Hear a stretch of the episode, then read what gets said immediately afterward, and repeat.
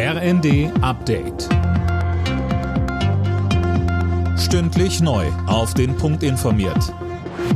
Ich bin Anna Löwer.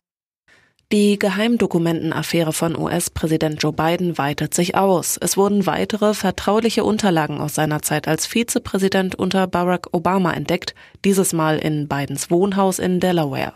Der Justizminister hat mittlerweile einen Sonderermittler in dem Fall ernannt. Das Weiße Haus spricht von einer kleinen Anzahl zusätzlicher Unterlagen.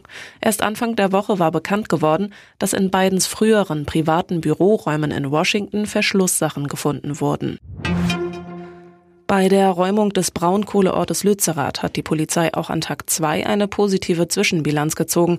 Noch immer besetzten Dutzende Klimaaktivisten allerdings Häuser und Höfe in Lützerath. Viele wurden von der Polizei weggetragen.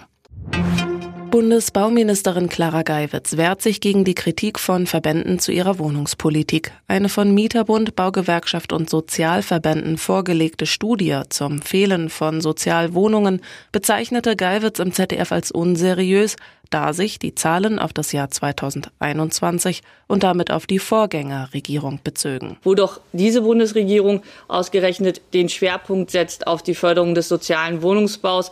14,5 Milliarden, eine Rekordsumme geht in diesem Bereich. Allein in diesem Jahr sind es 2,5 Milliarden.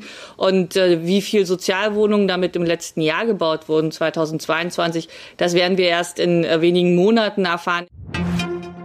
Auch bei der Wiederholung der Berlin-Wahl gibt es eine Panne. Im Wahlkreis Neukölln war ein Kandidat auf dem Stimmzettel, der gar nicht mehr gewählt werden kann. Er ist inzwischen aus Berlin weggezogen.